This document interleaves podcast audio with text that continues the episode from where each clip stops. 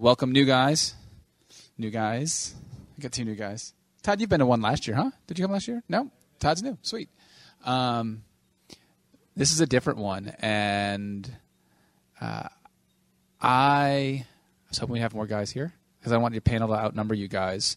Um, but uh, uh, so let me explain why we're doing a panel. I, I, did it in the email, but I want to make sure you guys understand. Uh, I wanted a panel to talk about this topic because I want us to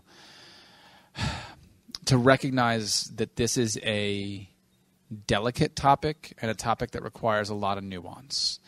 Um, and it's one where we can get into a habit, we can fall into the trap of absolutes. So if you don't do this, you're doing it wrong. Or if you do this, you're absolutely doing it wrong. And I think there are some there are some things there, but the the topic is much more gray than it is black and white. There are some a- things you absolutely should not do, and I think we can all agree on some of those things.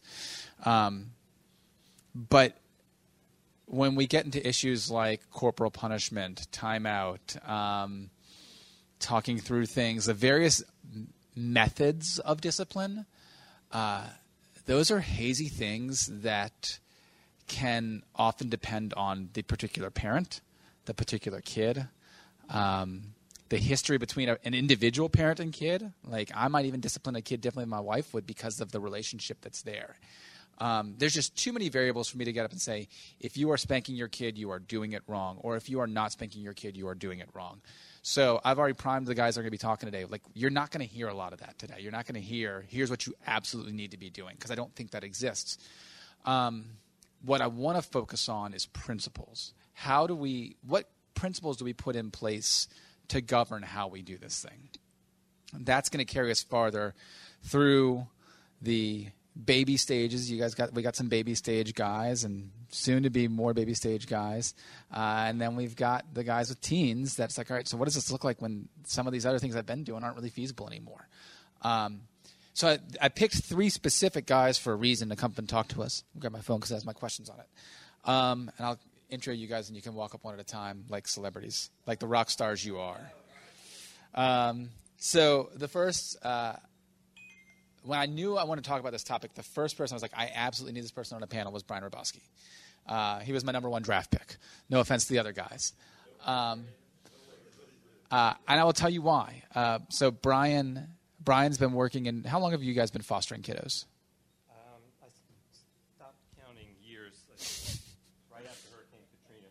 Okay, so about 17 years now, 16, 17 years. Um, and one interesting thing about foster care, so Angel and I, my wife and I, are, are starting this process ourselves, is that you can't use corporal punishment when you do foster care. It is not allowed. Um, and so if you have been doing that, you would need to figure out new ways of discipline. Uh, there's also a lot of training emphasis in the foster care world about how to take into account a kid's experience as you as you discipline and as you help them to grow. Um, to realize that kids come from hard places sometimes, and that we need to we need to help them to grow in ways that uh, understand that, while not using it to exclude or excuse their sin, understanding their background in a way that helps us to parent them more effectively. So that is why Brian is here because um, he knows a lot about that stuff. Uh, Ronnie Sloan is next. Uh, I did tell you you were coming, right, Ronnie? Uh, uh, Ronnie, you can come up because I said your name. Um, Ronnie, I picked because a he's a military guy, right? So there we go. He sounds like that, and I can't even sound like that, and I have a degree in being loud. Um, uh, Ronnie uh, is a part of. He's a dad in a blended family. So Ronnie's got two girls that he became their functional dad when they were teens. And so how do we, in blended families, uh, implement discipline? And not even that, how do we discipline in light of the difficulties and the, the nuance that's required in that situation, even as we parent our own kids from our non blended families? How do I understand what it's going to be like? I mean, I'll, be, I'll have a teenage girl in just like a year and a half. How do I know what it's like to discipline a teenage girl? Um, in a way that's probably not that different from how it is when you've got uh, a blended family situation. So that's why Ronnie's here. Uh, I want to hear his insight on that stuff. Uh, and then Mike. Mike Pell is here. Um, and I, I thought about asking Mike to just teach this, but then I'm, he pushed back, and I think that was wise. Um, ooh, speaking of gentleness there. Um, uh, I got Mike here because I've talked to Mike a decent bit about discipline, and one of the things that, that Justin talks about in this book, and we'll get to it, is the idea that discipline doesn't just discipline our kids, but it disciplines us. And I have heard Mike's contrition and his um, understanding of how he's grown and changed as a dad, as a man, um, as a discipliner, if you will, uh, and learned from his mistakes and from his successes in a way to kind of, because he had two boys and then two girls a little bit farther down the line, not super far, but enough to have had a, a little bit of a a time to stop and think and reassess some things. So uh, I've just really enjoyed hearing Mike talk about that because uh, the last thing I want is somebody to get up here and tell me I know how to do everything right. Um, I don't think any of us really believe that we know how to do everything right. So uh, I wanted Mike because I've heard from him as well as anybody the recognition of hey, I've made some missteps in a, a few areas. I want to you know, you know, a smart man learns from his mistakes, a wise man learns from other, other people's mistakes. So let's learn from Mike's mistakes uh, and all of our mistakes, really. So, um, anyway, so that's your crew. Um, and I think instead of table discussions tonight, today we may just do like Q and A. So I'll, if you guys have situational questions, um, I'm to ask lots of questions, and then I might actually go sit with you guys and actually be one of like the dads down there who can't figure this thing out either. Um, this is probably the, my hardest area as a dad right now. We're seeing some fruit, but the last few months for us have just been really hard.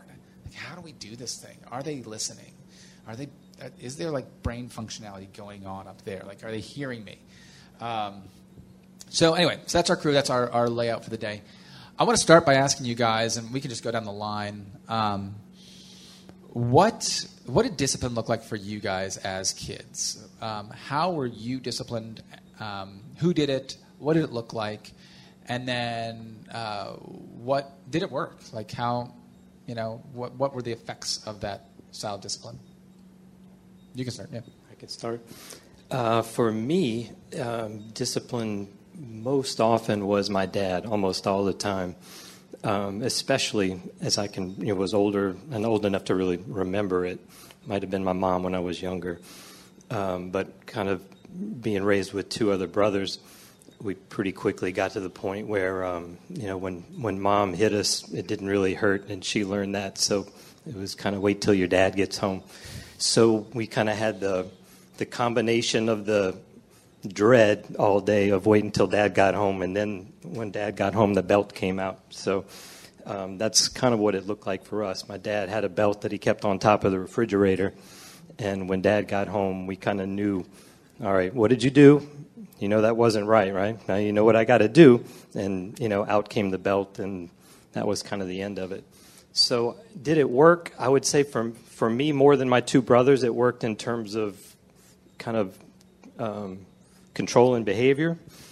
Um, so, it, it got me, I was more fearful of the belt than my brothers were, so I didn't get it quite as much. So, I guess in some sense, I kind of grew up thinking, okay, that kind of worked because it, it got me to stop doing some of the things that I was doing. Um, but as I thought about it more later, it didn't really get to any of the hard issues that I was dealing with. So what it really kind of led to was it looked better to my dad, but I got better at hiding stuff, so I didn't get found out as much. Um, so I think for me, in that sense, as a kid, I, I felt like you know it, it, worked for me. But looking at it from a dad perspective later, and and how do I deal with my kids, I, I realized it didn't deal with my hard issues, and it just made me kind of bury stuff and and kind of come to a point where I don't want my kids to do that because if I can't see it, then we can't really work through it together. That's good. For me, um, child of the '50s and the '60s, five years between me and my, I'm the oldest, and my brother. Um, mom always did the discipline. Dad was similar. Um, when he came home, every day came home around five. Uh, but dad was different on the discipline. Um, he wouldn't come in immediately and attack it. He'd wait till you get in the bathtub and uh, catch you buck naked and uh, the door would swing open, but you already knew something was coming. Um, I, I would have to say I I grew up in a neighborhood where no matter where you were, you were disciplined. Okay, the, the village raised a child type thing. They would send you home. If you screwed up somewhere else, they would send you home. Mom would whip you. And then, you know, depending on the magnitude of things, dad would get you when he got home.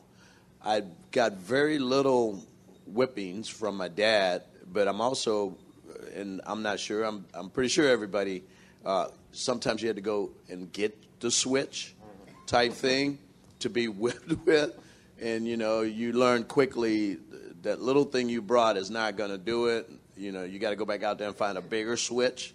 Dad always used a belt, um, but it, it was about for me. I wanted to please my parents. My parents, I, I knew they loved me. Again, I had five years, just me, but I, I I, I, knew they loved me, and if I did something worth being spanked, it was something that I shouldn't do. So um, I asked my mom about this. It, I didn't repeat a lot of offenses, and a lot of time um, it was that group thing. You know, uh, you get together with the friends or something, you do something you shouldn't be doing. Uh, and and so you guess that parent or somebody that actually saw you, they'd send you home. They'd already called your house, you know, type thing. Because my mom uh, did not she was always home when we left. She was always home when we got home, you know, as older when we got into school. So she worked in between, if you will. And uh, so the discipline was uh, was always pointing out what was wrong, why you know, and ask maybe why you did that. And many times you had no clue except for because Mike did it, you know, and um, not you, Mike, but I did have a friend, Mike. yeah, Mike, because Mike. But Mike would have been that guy. Mike would have been that guy. So because Mike did it, and and and I learned later about the heart piece because uh, we were raised in a Christian household, so Sunday school and things like that. Once you start in elementary school and you start going to uh, church, we understood uh, about uh, the right and wrong, not doing things. So discipline was not extremely heavy. However, I will share this: my brother, uh, my aunt gave him a nickname of Satan. So, you know, I mean, because my brother was a terror. And right now he's a missionary over in Uganda, but my brother was a terror and got whipped twice as much as I did. You know, so. To be fair to your brother, the Apostle Peter also got that nickname once. Yeah. So, uh, so yeah, your dad was a pastor, right? Mine, no, my dad was a pastor. He was a, he was a trustee, and okay. it was a Methodist uh, church, so he was a leader in the church. Brian, were your parents believers? No, and Mike, your parents weren't believers, right? Okay. Uh, all right, Mike, what about you? Uh, very similar to both of these guys. Uh, anybody in the neighborhood could get a small piece of you, and then yeah. you'd go home, and, and your parents got all of it. Yeah. Uh, Catholic school my whole life. So the Board of Education at Christian Brothers, right, or nerve pinches or whatever but it wasn't ever like malicious, right? It was, hey, get your head out of your hootie poot and, you know, this is what's going on and, and tighten up. I think the discipline at home, the belt, and uh, that sort of stuff, it was just a different time, man. My mom, yeah. I'll never forget, my mom went to go slap me for being disrespectful. I turned my head and she hit my ear, it ruptured my eardrum, and she felt sick. I mean, to this day, she would be embarrassed I'd talk about it. So, But it, I turned my head, right, when I knew the slap was coming. And I went to the doctor, and I'll never forget, he said, what the hell did you do? right? These days it'd be mandatory reporting, right? This old Jewish doctor's like, Marie, I'm so sorry. What did he do? So, um, you know, my whole my whole discipline. I mean, aunts and uncles would do it, and I was the one that they called that. But I, I wasn't malicious. I just wasn't thinking. I was just all over the map and doing stuff, and you know, and uh, and but I got a bad reputation that persists to this day with aunts and uncles, right? One in particular. Uh, so I got I got it a lot, right? Yelled at and and hit with the belt, or uh, aunts and uncles would be more maybe a, a, punch or something, or you know something like that. So it was just it was just different. Um, so Brian, you touched on this. Uh, looking back on that, were there things that you said? I absolutely will do this same thing as my parents with my kids, or I absolutely will not do this with my kids? Was there anything that, that looking at your parents' parenting and, and specifically in the realm of discipline made you say, yep, I need to do that, or no, I'm never going to do that? Yeah, I wouldn't say that there was anything that I said I definitely will do, um, but I, I did definitely say we're not going to be doing this, you know, big leather belt thing with the kids. So that's not to say that, especially in the early days, we didn't do some spanking, but it was never like it was for me at home as a kid with you know fearing the belt. You know, so it was it was much gentler, more involved process than that. Yeah.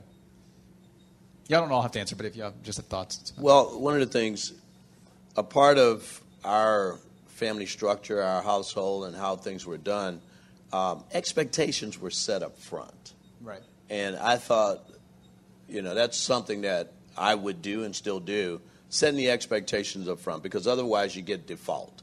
And default may not be exactly what you expected, so now you got to deal with it. Right. I call it you going fishing then, because you got to reel it back in. So setting the expectations up front was extremely important in our household. Uh, taking us as kids or me as a kid to the mall, and you know, here's what we're going. We're going shopping, this, and the other, and you know, it, it's, it's by telling me what we what was my what I was expected to do.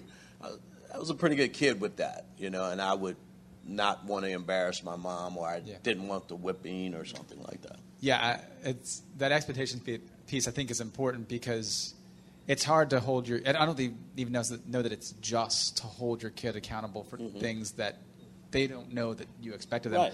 Um, within reason, you, you build like a, I think a framework of expectations for them over time. There are times you ever had times when like your kid does something and you're like, that was a kind of stupid that I wasn't even prepared to tell Yeah, you yeah. not to do. Yeah. Like I just didn't think of that as something you had to be warned against. I think of when my sister, when her girls were little, they'd get out of the van at like the grocery store and put their hands on the van just so they were safe and not running out in the parking lot. This thing, and I remember telling a story about coming around and I think it was Sam. Uh, is licking the side of the van, and she was like, "I just never thought I'd just say don't lick the van, right?" Uh, there's expectation pieces. You got to do as best you can, you know. Um, Mike, you have anything on that? Can't set them all. Yeah. so. No, so Ellen and I were reacting like we were living together, got pregnant, right? Boom. Then we just got married. Bob had boom, pregnant again, right? And she was working night shift. I was working day shift. So we were reacting to everything. There was very little planning or thought into how we were doing it. So we did it the way that we were raised. Right. Yeah. do it, right? That- that- How old are you guys, by the way? 53. 66. 50. Okay. So you guys, I mean, Brian and, and Mike, especially, y'all are on the, uh, maybe even like, I might be the very tail end of the generation, uh, of the transition between my parents did it this way, and that, and I came out okay, or that worked for me, Yeah. so I'm going to do it with my kids. Nowadays, there's a more of a trend of my parents did this, and I will never do that. You just see that shift happening. and I think I'm right in that. 40 or so is, I'm 42, is where the that switch you know, so the 1980s, the Gen Xers, when they started to be like, I'm not going to be like my parents, you know, I'm going to be my own thing. Um, all right. Uh, so now I want to move into some of the stuff from the book. Um, discipleship, like, like Justin says, discipline and discipling, you don't need to be like a linguistics scholar to put those things together. So you talked about this a little bit, Brian. Um, the the goal of discipline, of behavior modification versus discipling the heart. Um, how does that inform? Hey Dan, uh, how does that inform the way that you guys have implemented discipline with your kids? Pulled up a few notes. There's a few That's things. fine. I just want to try and stay on Brian track and I a are little not bit. playing Word with Friends a little bit together, too much, just so I don't ramble and kind of get off topic. But um, so I guess I would say I probably don't think about it as much as I would like to. Um, but this is, I think, right now is good timing for me, just with- with where I am with some things right now and um, the discipleship stuff this summer and um, Keith's humility message. Um, so I think that's kind of a big part of what you know God's trying to do in this um, in me, you know, in this season right now. So um, I guess big thing is my notes going haywire here. I somehow. Yeah. Yeah, somehow. So I don't know. I might have just wiped out all my notes. I'm not sure. um, but so I guess I want to keep more in continually in front of my mind that this is a process. It is about discipleship and not um, this discipline is something that's somehow separated from the rest of life and the rest of you know walking out life with our kids and our family, and um, just remembering that the end goal is is that discipleship, kind of pointing them towards Christ. It's not about making sure they understand that was wrong and there's a consequence, and that's part of it. And we talked about that in the chapter, right? But that's not the biggest part of it, right? The biggest part of it is realizing that you know, the same way God's walking with me through this thing and and and shaping and pointing. So learning to try and see the end goal is pointing them towards God and, and understanding this in that context, right? So hope that helps. Um, the whole thing about the book is great and, and sheds light, light on some things that may have been thoughts, may not have been thoughts, but it does bring it to the surface. So thanks for the the book in, in general. But the image bearer piece is what, yeah. what, what hit me with that discipline and discipleship. And um, as I reflect, again, my dad was an authority figure, and uh, it wasn't never about his, you know, uh, embarrassing him or anything like that. But I think looking back and based on reading in the book, he was probably attempting to disciple us, but there was a way of discipline at that time that yeah. could interfere with that. And mom usually that was enough for mom to discipline you. But if dad had to get to the, to the point of discipline you, then it was the magnitude of whatever was done. Yeah. So the the the discipline versus discipleship. Um, I see it now, and I'm, I'm like Brian. I'm thinking, oh, okay, that is the best way to kind of look at this, and, and it's not about always about them. It's about the Lord working on me yeah. at that point in time, and how I may react to uh, to things. But the image bearer piece is what what spoke to me. Yeah. What was the question again? Exactly. Uh, the link in your mind and in your practice between discipleship and discipline. Okay. Yeah. So, in my mind today, yeah. Okay. So I agree. And maybe how you done. We're going to talk about how yeah, you've yeah, actually. So I agree. I agree with the, the the one sentence in the book that really stuck out to me again was the gap between what I want and what they need. Yes. Right. That was the the big gap. And and so when I talk to other people about it privately about this, what I say now is, I feel like I transitioned from this to and that's been a really healthy, good transition, right? At every age, for every kid, um, and I think that's the. If you want to live this life, if you want Christ, if you want this, if you want it to go well with you, if you want the promises to come true for you, right? That that you own as in Christ, then this is how it goes, right? Yeah. Um, but just last night we had a thing with one of the kids where it was my wife is reasoning, and I'm like, that's so well done. And the kid says, I don't care, that's stupid. and so which kid? Which, so no, so I joking, came in. So I came in and I backed up mom and I said, Hey, look, look, this is sense. This is adulting. Welcome to adulting. This is adulting. You're leaving in X amount of years, right? You need to know this. This is how this works, right? This is it. And she said, I don't care. I just think it's dumb, and I think blah blah blah blah blah. And I said, okay, cool.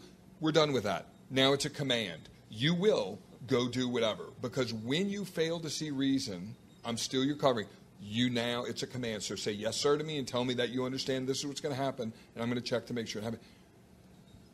I thought I wouldn't have to do that anymore, and I think that's the part where I'm most often screwed up. Is like I made sense to you, and you're giving me the double bird, right? Yeah. And now I'm mad, and it was really good, right? Because it was just like, no, you know what? I'm just going to give you the command and we'll deal with what happens if you don't if you don't do the command. I, am not going to like try to break you to my will. Like right. I'm just going to do this. And I think that's been the the big change. Like you're responsible for your actions. You're going to do this, and I'm going to hold you accountable for them. I'm not going to like control the outcome. Yeah, it's like that right? that that shift from like when they're babies to when they're teens yeah. of you're always an authority, but you're moving more from like authoritarian to influencer in their lives. Well, you try. You try to, but every once in a while, it's like I still need to grab this because I still am your authority, and I still am responsible for you as much as you're growing in responsibility for yourself. You know, uh, Ronnie, I love what you said about the image bearer thing too. My wife and I were just talking about this yesterday or two days ago as we were as I was talking about this topic in the panel. Just the idea that like my kids are image bearers, and it's so easy for us to think of them as extensions of ourselves. And we think about the things that they do, like this kid's sin problem in this area. Uh, we think about it in light of how it affects us instead of how it affects them as an individual Im- image bearer who, you know, hopefully, ideally, will be here long after I'm dead and gone. It's like, no, you're a person, and, and I need to parent you like a person, like a human being who bears the image of God, you know? Um, because I I- was just going to say that's really good. And it's important to not forget. It's really easy to kind of think about how that impacts us and our thoughts, or how other people look at us, or whatever. But just realize, I think most of you guys I'm looking at here have more than one kid, so you know they're not all the same, right? Yeah. And as much as we want people to treat us like people, sometimes it's easy to forget that with our kids when we're like Mike was talking about, because we want this outcome, and we're not really thinking about that Right. per se. yeah. Yeah, just um, my daughters are 39, not married. I've said this before, but they'll throw this in my face all the time, and it's not you know anything bad, but they'll say, uh, "You are." Um, they still come under my headship because they're not married. They're you know, they they say that, and that draws me back into reality real quick sometimes because I don't always think about it that way. But Yeah. uh, that whole image bearing, and they still count on things that they're still looking to me as a model Right. even at 39, and I, I enjoy that. But they'll throw that headship thing out. And one thing, uh, two weeks ago, I think it was, uh, one of your daughters, I don't know which one because I wasn't even there, but Celeste says, I saw Mike spend some time with his daughter somewhere in this church, uh, and I don't know what was going on, but she had tears in her eyes, and you came to her, and the loving that's what celeste was, was telling me how you lovingly came to your daughter possibly in a time of need she didn't know what was going on but i'm just sharing that with you because uh, she saw that Yeah. Uh, side piece on this is I, I feel like we can all have the same tendency to do this with our spouses as well. We view their struggles. And this was a game changer for me uh, in terms of marriage. Was realizing that like my wife's my wife is a person. She's not my wife specifically.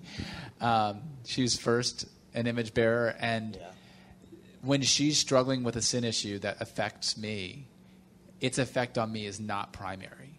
And she's probably more frustrated with it than I am.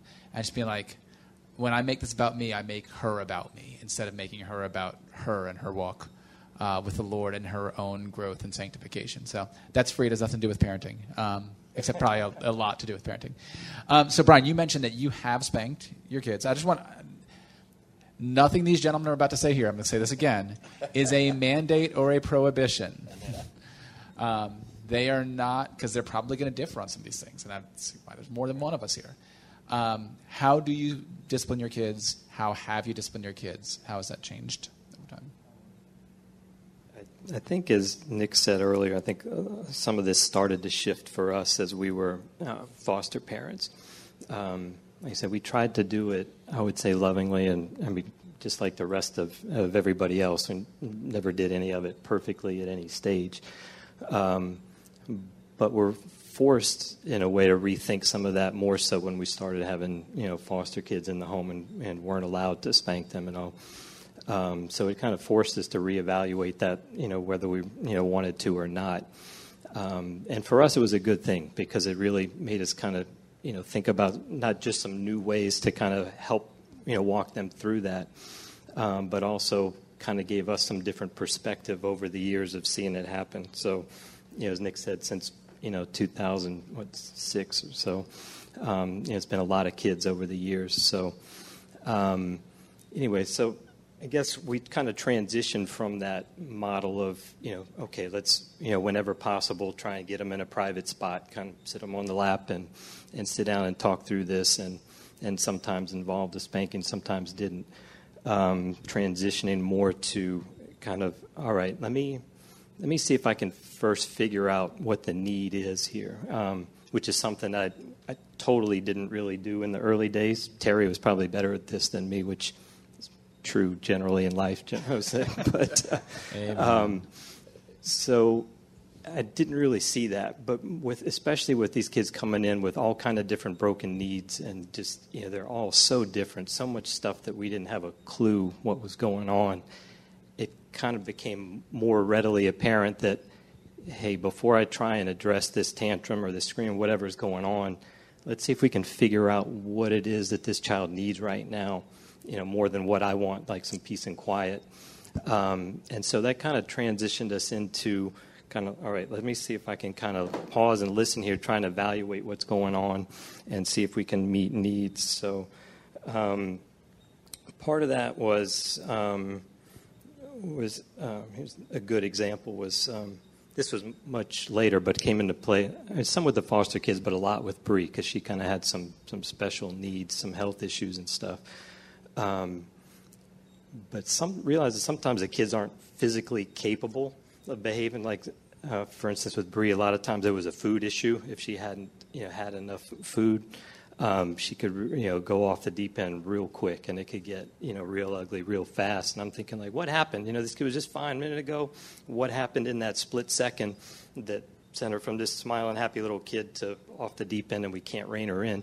And some, you know, we had to learn over time that this kid hasn't eaten in three or four hours. Like she needs, you know, some steady diet. She needs to have water. She needs to be hydrated. She needs to have food. So, you know, just being aware of things like that that we all need. Like, I mean, who doesn't get grumpy if, you know, if you miss lunch and all of a sudden it's four o'clock and you haven't eaten anything since six o'clock it, in the morning? It makes you feel so stupid when you think about that and realize that it took you time to figure that out. Like, that's yeah. the same thing. It's like, oh, right. yeah. I know what I like. I get hangry. yeah, like absolutely. If you haven't eaten and it's been a few hours, and now you're like grumpy. Okay, like you're a person. You're right. Yeah. It should be a normal thought, but it wasn't obvious to me, yeah. right? So hopefully, hopefully that'll help somebody else too. That's good. Um, but part of it too, I think, and this was just being more aware. He talked a little bit. I don't know if you guys, uh, if you don't have kids that have had trauma, may not have recognized some of his kind of subtle language about upstairs brain and things like that. But that's kind of getting to the heart of that. So when kids get in that mode, it kind of puts them in another spot where they're like physically not capable. Their brain can kind of go into this fight or flight response. And it's not just foster kids. It could, you know, any of us can deal with that. So like the food issue is, is just a human thing, right? So just to say that sometimes their bodies and their minds can get in this state where you know that that kid is capable of understanding what you're saying, but maybe in that moment they're not because they're in this fight or flight mode and they're hearing the words, but they're not really hearing you. You know, it's not really connecting. Um, and so some of it is getting them what they need to be able to get in a spot where you can have that discussion and kind of help them get to the next stage. So that might be making sure they have um, some food. It might make, be making sure they have some, some water. Sometimes if you've got not just younger kids, but especially with younger kids, having a little cup with like a straw on it that they can suck on because even just that sucking motion for them is kind of calming, like you know babies with pacifiers and things like that. So just little things like that that could kind of help them calm down, get out of that fight or flight, and relax a little bit so that you guys can kind of move on. It doesn't necessarily need to be a discipline thing, like in you know a, a correction, I would say, kind of thing, as much as let me just help them get what they need so they're not just out of sorts and, and it takes care of itself. It's not a matter of, hey, let me tell you why that was wrong. It's just, let me help you get your needs met so you're not, your body and your mind aren't out of whack kind of thing. And so sometimes um, even something as simple as not matching them and, and kind of reacting to their big reaction and just whispering kind of makes them oddly enough, kind of forces them to kind of focus in a little bit different way and can kind of snap them out of it sometimes. So sometimes just some little things like that to not really try and correct, but just recognize that, oh, maybe I missed this clue, but here, let's try and, and kind of fix that. It's like they talk about like the fire triangle of like heat, fuel, and oxygen. Sometimes it's a matter instead of like bringing something into the situation. Like I had I had one kid who was an epic tantrumer, and instead of fighting fire with fire. Sometimes you just like you try to suck as much energy out of the situation as possible. Be like, I'm I love you too much to fight with you about this right now. You know that could be huge. Um, what about you, Ronnie? How, how have you done discipline as you came into these girls' lives? How old were they when, when you They married were- Celeste? They were 14. Okay, that's what Um, thought. discipline was always Celeste's deal. Ronnie could uh, give them a look, um, you know, a look of disappointment. Um, I, I don't think I've ever used the term, and they can verify. I don't think I ever said I'm disappointed in you. Actually, said the words. Uh, probably had a look, but th- that's that was a part of it also. Um, the presence and what the household stands for. I think it, it was was an important piece to me. I have nieces and nephews that I, were, I was around, and they would get away with things or try to do things behind their parents' back. And, and Uncle Ronnie was not the discipliner, but I would give them that look or tell them, you know, you know that ain't what you're supposed to be doing, right? And and and they would snap out of it really quickly. But you're right about the trauma-induced piece to it.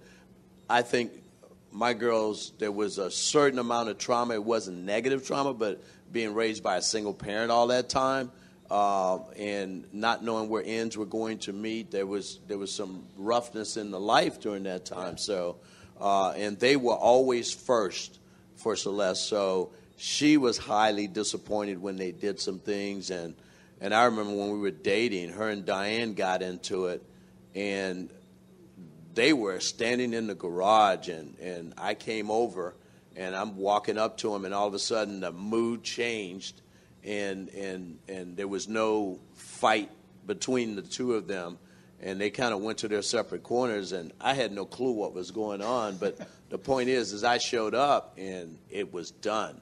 And so the girls would always look at it like that. If if dad's disappointed in you um, one one quick funny one was about Diane and her prayer life.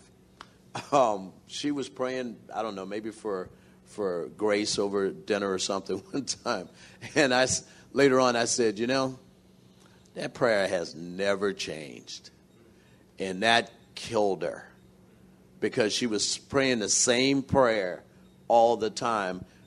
My expectation is that's a five, six, seven year old prayer, and you're still praying, you know, and I, that's all I said. But she'll tell you today that that like cut her to the core, and she had to think about what am I doing in my prayer life, and it, it made her refocus, if you will. But you know, I was, you know, I was just being Ronnie. uh, You know, that's Yeah. the same prayer. Yeah. You know, and I just walked away. So. Yeah, so for me, what really came to me about this, I, I said this in a men's group a while back with some guys. I said, my boys had a different dad than my girls have. Yeah. Thank God. Yeah. And so, and the scripture that, that I'm always reminded of, and the Lord was reminding me of it right here just now, was, um, and now I can't make, where, where a man lacks vision, he'll be unrestrained, right? And, and so for discipline, right, my encouragement to all of you, right, and to myself, is you don't begin a business or a venture or anything else without a plan, right? Right. So we shouldn't even think about touching our kids unless we have a plan, right? I mean, you, you, if you didn't think about it before it happened because it's coming, right? You're going on this trip. You're going to pack for the trip. You're going to plan for the trip. With the boys, Elle and I were very reactive. The very first book somebody gave us on discipline was Shepherding a Child's Heart, which was pretty much beat their butt like a drum for every infraction. Terrible. Terrible. I'm sure that wasn't his intention, but literally before my boys left home, they wanted to know why were you and mom so angry with us? Right? It was painful. Right? It was painful. So with the girls, I couldn't bring myself to spank the girls. Right? I just so for them it was verbal, but it was still very harsh because I Yeah. was reacting right to a lot of stuff. And um, but you know, again with the with the boys now as they went through college and stuff, it's been a lot better. You know, more vision of I want you to be a healthy man, uh, uh, a right man. I need to repent where I need to repent, right from Right. from the spanking stuff, and I have on my knees. Um, it's coaching, right? Yeah. It's developing the person. It's it's doing. I need you to own it. I need you to make the decision, and then I need you to own the consequences, right? And so, for, for I didn't have any vision before. I have more vision now. I hope to have a hell of a lot more by the time I have grandkids. Um, but the the the big thing is, I heard a coach say this once. Listen to me with your eyes. He said this to the baseball team, and I was like, that's good. Yeah. And so I think with the kids, it's listen to me with your eyes. So do you hear me? Do you see me? Right? And he said this in this book too. Yeah. I see you. Do you see me? Like I see your sin. I see your foolishness. I see your rebellion. I see your you're worried that I'm disappointed. Like I acknowledge all this is going on, and this is true. Right? And this is the truth. And I'm telling you whether you, whether you like it or not, and I, I hope you see it. This is true. Right? Yeah. And getting out of the house has been helpful too. So when I had to have my big talks, you know, like with the boys, the boys told me you did terrible in the little things. Right? You did terrible in the little things. But the first time you caught me looking at porn, I thought you were going to like smash the computer over my head. And instead you took me for a walk. And the first time I, uh, you caught me taking too long in the bathroom, when I, right? Right? You said, hey, bud, let's, let's go for a walk. Right? Let's, let's talk about it. Um, girl stuff, right? And I think that's just the grace of God that the big things that they thought, this is the nuclear option, dad's going to burn it down, was more like, man, I get Yeah, I totally get that, right? Let, let's go talk about and and as an encouragement, the sweetest thing with my boys was this. When I took them to talk about these big things, and we got done sitting on the levee, kind of just looking out at the lake and, and talking about it, when we got up, they hugged me. And I had to tighten them up, but I had to tell them about it. And I had to tell them scripture. this is what that is and what it looks like. They hugged me. I'm like, thanks, Dad. And to this day, they're they're grateful for that. That's good. Right? So for the girls, I think, you know, we try to do more of that. But the difference I think with girls is moms and girls have the tangle Yeah. right? And as a dad, the, the challenge in disciplining daughters when they're in the tangle with the wife is when you enter this fray, one girl's going to be mad at you. is it the one you sleep next to? Yes. Or is it the other one? And, Yes. and I mean, I'm saying, because you're trying to parse. Look, I mean, I see her point. Someone's going to have to talk about this in therapy. Am I going to have to be there or not? Is the question. Yeah. I'm like, I, I got to tell you the truth. Like, I'm not involved in this. I'm looking at this. I love you both, and here's the thing. So with the girls, it's it's been a little more different than that. Where some of my discipline talking to goes through, hey, El, um, I know you all have these heart talks, these big long talks, right? Might I recommend Right. Yeah. this, right? Because, ugh. And she's like, okay, okay. You know, Right. not abdicating my role, right? Because I took the girls on a daddy daughter trip Yeah. recently. Just, I've never done that. Highly recommend it. Um, and it was it was rich, Yeah. right? And it was good, and it was safe and fun, and and you know all that. Right. And and and the correction that I had to do along the way was they couldn't turn around and go, "Mom, Dad." They were like, "It's just me and you," and I was like, "Yeah, we're having the talk." So Yeah. you know, whatever. So yeah, I mean, the vision thing I would say is a huge thing. I had no business raising my kids without a. I thought about these things. I pondered and spent time on the biggest investment I'm ever going to make. Right. I, and I think that touched something that Ronnie said as well. Um, I like the business model kind of metaphor there. And you wouldn't write a business meta- business model with like one page that's like corrective action, right? You you would, and I think we're talking about like those quote unquote discipline moments, the moments we were spanked or the timeouts or whatever those things were for us or, or for our kids. Um, but that's such a small part of discipline. And that's what i think that discipline discipling thing there it's like man i need to be an influence over you all the time so that you know where this is coming from when things do come to a head. And also what you said ronnie th- this sort of like team element like this is one of the things that we're working really hard with our kids on trying to trying to communicate and i think it's going to help us in some ways when we have a foster kid in the house. Um, it's like hey we're all part of a team on a mission together is what you're doing right now furthering the mission or is it furthering what you want um, and can I help you figure out your place in the mission here, and let's get in, let's get in the same direction again, because that's uh, that's huge. I mean, it, when you're all pulling against each other, you know. because I'm, I mean, my littlest member of my family is the biggest personality of my family, and he he can set the tone for the entire house real quick. Um, and sometimes that's great. Sometimes it is exactly what we need. But sometimes I need him to be like, all right, bud, I need you part of the team here because I need you working with us in that regard, you know? Um, on, for those of you who have the book, uh, on page 73, Justin starts this kind of bright orange section. Uh, I love the orange in this book, by the way. Um, these kind of wrong instincts. Um, and and our reactions to them. So they're doing this on purpose, and then we respond with anger directed at them. This is an insult to me personally. Responded with bitterness and revenge. There's nothing wrong. They mean the best. We dismiss and ignore. They just misunderstood. They can be reasoned with. The problem is education. So we respond with useless words. Um, some of y'all, uh, how many of y'all felt personally attacked in some of these? Um, I want them to feel pain and shame for what they've done. Then they'll learn. So we respond with revenge or abuse. I'm frustrated and exhausted. I need to assert control to get the right result as fast as possible. Uh, then we do the impatient behavior management thing. Uh, I could do this right if it weren't at this moment. This moment is really inconvenient. uh, this happens more the more kids you have. Uh, then you abdicate the role entirely. And the last one he has, and there are others, um, I'm embarrassed and I need to manage my reputation here. And we respond with self conscious behavior management. Uh, for you guys, any of those jump out at y'all as dads? Like, what are your what your tendencies? I know mine, um, but what are you guys' tendencies? Where do your instincts go haywire in these? Yeah, so maybe it's probably best if I first say I think I can relate to all of those things. Yeah, but um, truth. There's probably some truth to all of that, and a little bit in all of us. But um, the first things that came to mind for me were the those first two. Like you did it on purpose, and and you did it as a personal assault to yeah. me personally. Um, um, so yeah, I, God's been kind of dealing with me in in some of that lately, and mm-hmm. you know. Um, making some of that stuff not about me, right? The whole process is about me, as we'll, I'm sure we'll talk about a little bit more, and God right. discipling us.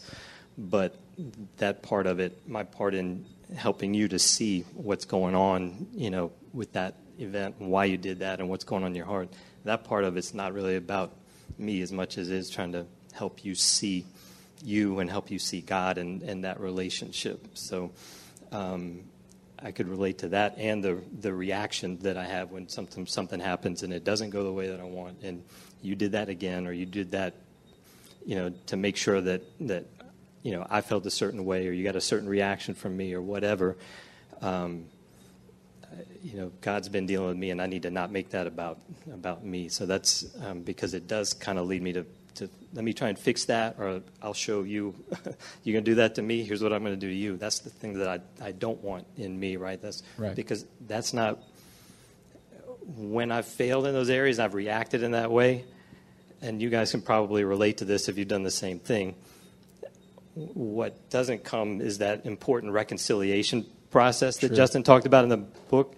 So if, if I see you know someone walking away dejected or you know downcast, then you know I know I didn't do that right, and right and and sadly for me, I've spent way too much time over the years kind of justifying why it was okay for me to be yeah. angry, you know, feigning, you know, righteous anger, but it was really more just about my sin. Um, so, you know, just being real, it's like I'm trying to, to listen to him better and and see and you know from that reaction, if it's not that hug that, and the smile or the wink that, that Justin was talking about, and it's a I'm looking down or I'm kind of slumped over, then then I didn't do something right there, and we got to got to fix that. Yeah. So I'm with you. The first two, big for me. Uh, and I read a book on uh, on men in anger, and they one of the things he said is the biggest issue you have is the ascribing of motives, mm-hmm. right?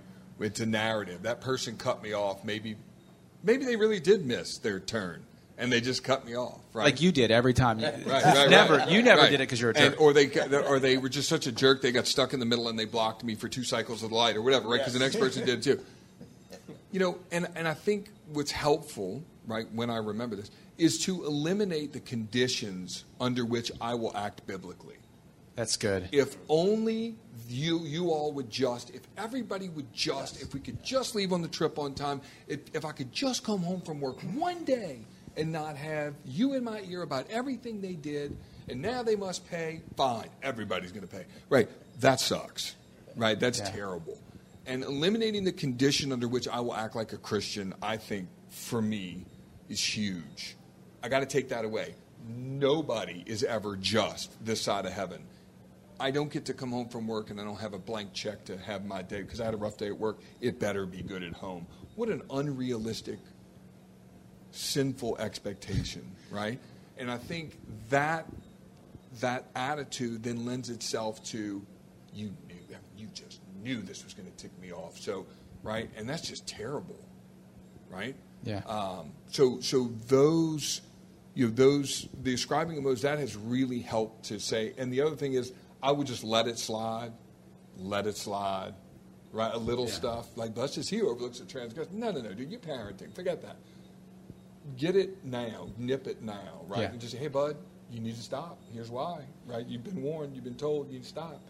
Um, and and instead of letting it get to the point where you're like, that's it, because that's the other thing, right? Yeah. And um, so anyway, those those are some of the the. I don't even remember the exact question. No, that's that, you're right. I want to first of all that eliminating the conditions in which I'll act biblically, like shut it down, take it home, guys. That is no offense to the other guys. That's I'm going to walk away thinking that and and and meditating on that today.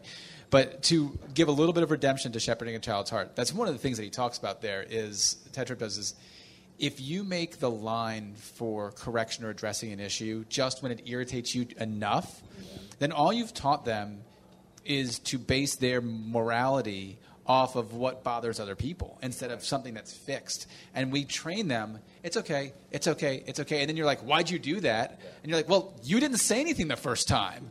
Like, I didn't know it was a problem last time I did that. If so, maybe you should have said it. And that's, that's the tension there and the confusion we bake into them because they're like, I, if I can't be consistent, um, then how do I help them to be consistent, like you said, and always base my actions not on what's going on around me in the situational, but on what God would call me to do in that moment, you know? Um, what about you, Ronnie? Well, it, Michael, both of them have said it, uh, but it's about waiting until it gets up to here. Um, it's too late as far as Yeah. I'm concerned. You you got to start uh, early on, and you got to keep be consistent in things. So uh, that's what I found. Again, presence was is an important word in my vocabulary. Yeah. It's setting the stage for things before it gets to that point. Mm-hmm. Uh, I think that's that's probably the most important piece. Yeah, I'll attest. I'm actually. Let actually me ask you one thing. What, Yeah. What's the last one? I think last the last one, one I, I was oh your reputation. yes, that one. Um, I don't have one of those, so it's fine. you know, and, and and I think we didn't have these real concerns, but you know, it's like that out in public versus private thing. yeah, yeah, Okay, out in public, it tarnishes your reputation, and there's still a child or a student or a person, a person there, uh, an image bearer of the Lord that you, Right. you you've got to be concerned about. So Yeah. it's not about me; it's about the Lord, and through the Lord, it's about you. And, Right. and that was a big one for me to, to think about that last one there, reputation. my uh, my big one is I think what I act most in is the is the reasoning, the long useless talks. Um, I swear, because I, have it's been quite a while I think since uh, I've I've spanked my kiddos, and uh, I'll take away some privileges and things like that. Um, but man, I swear there's times when I'm talking.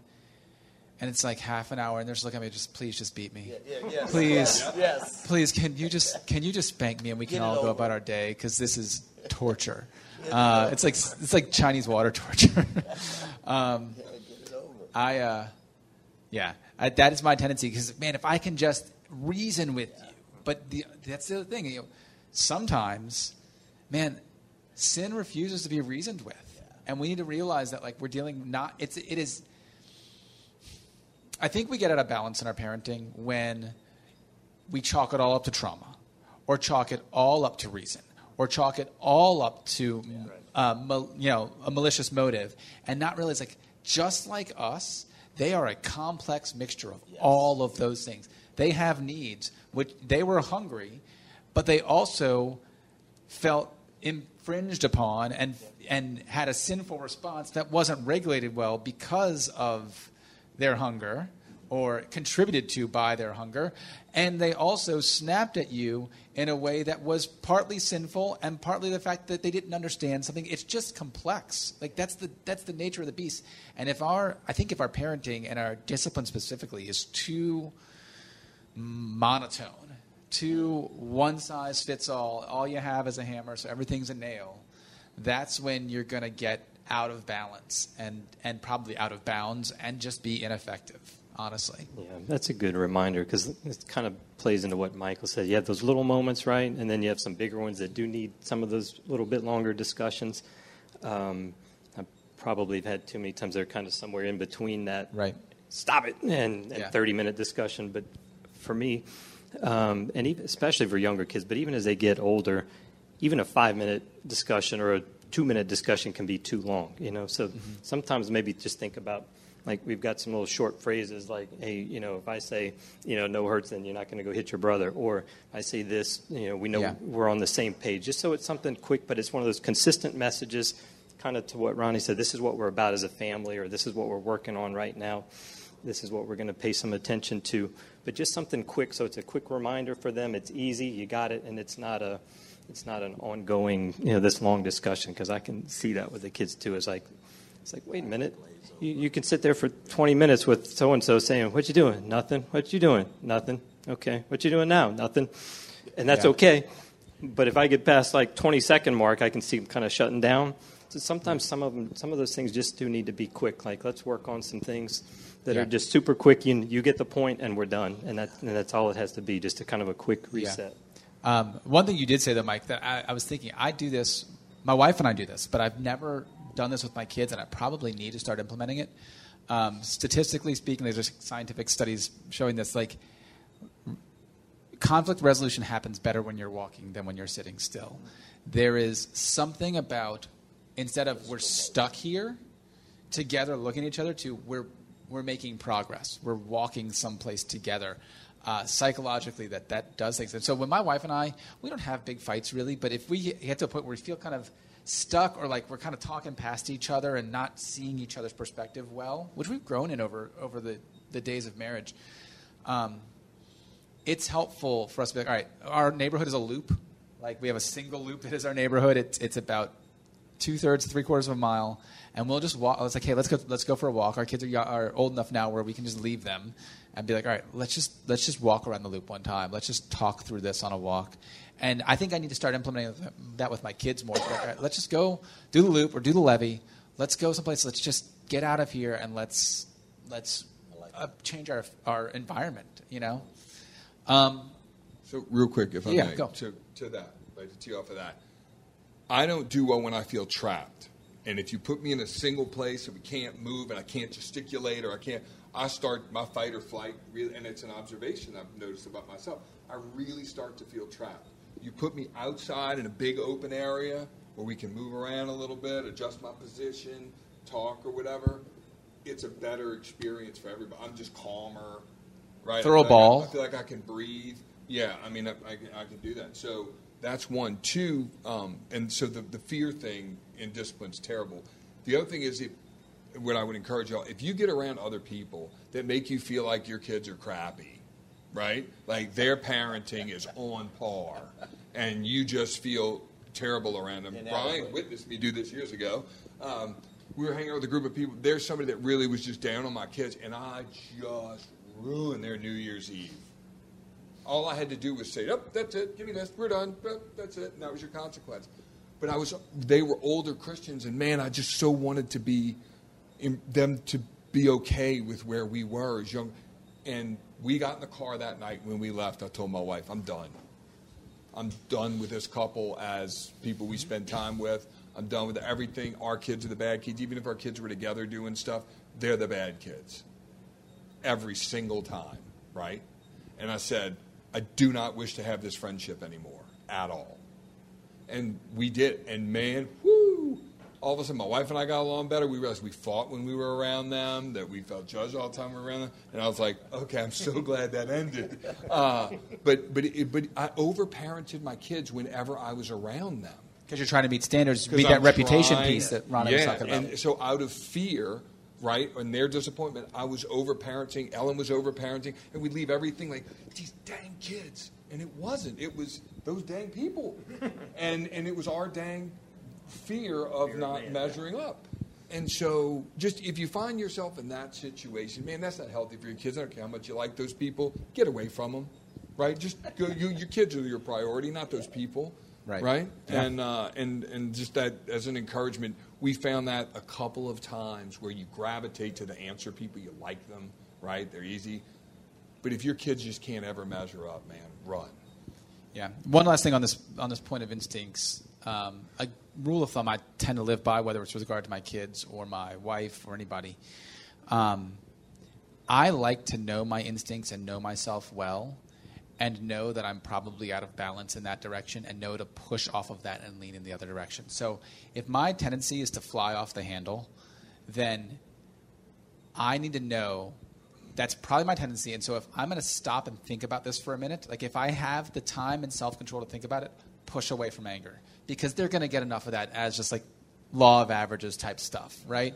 If my tendency be, tends to be to let it go, let it go, let it go, let it go, then if I stop to think about it, let me make sure I get intentional about it in this moment because I probably won't next time because I just know myself.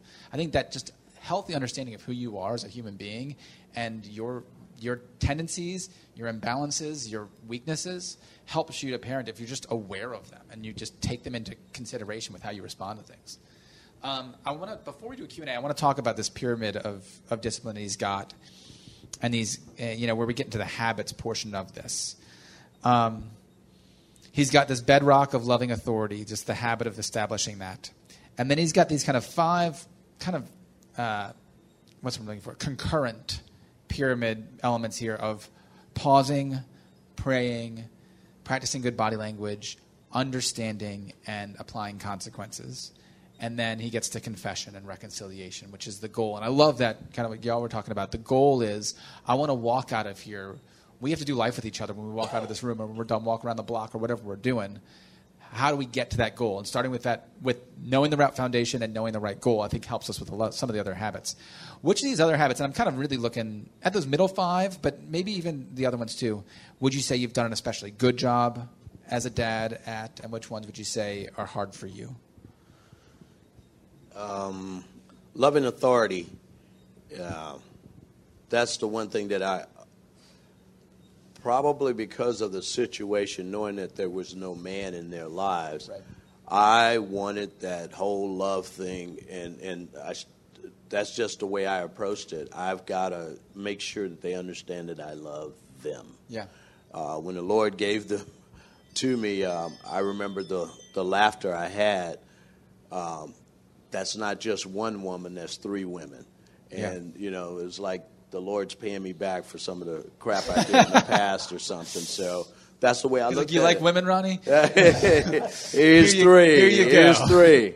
But uh, I just, you know, the hugs, the the kisses, the all that. Yeah, that that loving authority piece was there. But what I got out of that was that whole reconciliation piece. I don't know. I could probably count if I think back hard enough, maybe two or one or two times. But did I carry the reconciliation piece through? And what I mean is, you can express disappointment, you can discipline or whatever, but did I carry that part through? Because that part's important. Or did I just let it kind of sort of slide in uh, default uh, reconciliation? Right. Uh, if I'm talking to you now and I haven't talked to you in the last three hours, then everything's okay now. So that was a piece for me. Yeah, I- thinking about the successfully part is a hard one for me because I think I'm kind of more. so I think I I, maybe. I think I'd maybe reframe that a little bit, but I think kind of one thing that came to my mind of one of the areas where I think kind of saw the most benefit was um, when we came to the realization that there's a a lot of value in um, you know, he talked about having kids apologize and stuff, but we found a lot of value in, in going to them and say, I've blown it. You know, this wasn't about you. This was my sin, and I'm asking you to forgive me. Um, those moments for us have been good with, with the kids in terms of just, I think, hopefully modeling for them in a way that, look, Right. I, I still need this too. This isn't just about me correcting, trying to fix you. God's still trying to fix me. And I think hopefully it kind of helps make this a little bit more relatable for them to help them understand what we're talking about in that discipleship Right. process, right? That God's still working on me. Um, so I think those times have been, you know, when I've been able to, to be humble enough and do that, we have seen, you know, benefits with the kids. Um, I would say the, the hardest for me, what I'm trying to, to kind of work through with um, the Lord's help the most now is the this to pause and pray kind of hand in hand. Right. Um, because where I, I find myself with the most difficulty is when I react, kind of like Mike was talking about, and I don't take the time to stop and, okay, let me kind of get myself out of the fight or flight and the reaction that I want to have because of that offense that you just did against me that I was talking about earlier. Um, let me kind of get myself right. And, and Lord, you know, even where I think I've got it right, I probably don't. So can you kind of help adjust my heart before we go into this thing and give, get me in the right place so that I can help get them in the right place? So that kind of, I appreciated when he said in the book, like sometimes that little pause is more for me than it is for them. I think for me, sometimes that's true. If I can slow myself down a little bit and, and pause, then, then hopefully that kind of leads to a better, better result in the end. Yeah, that part he talks about about like remind me that I am also this way often. Like Right. my child is is upset because he's not getting what he wants. Remind me that I'm that way too. Um, right, that was good. Again, just the realization that like on the scale of of morality or godliness, if God's here and my kid is here, I might be here, right? Like God is so other than me and my kid, and I am way more like my kid, only with years of practicing either genuinely controlling it or masking it.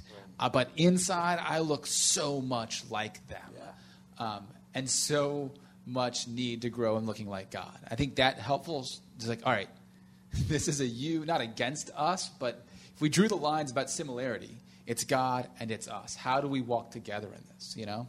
And even at, sometimes when you're correcting kids, saying, hey, I have a hard time with this too. Even if it's not like something you've sinned against them, just be like, man, I know what this is like.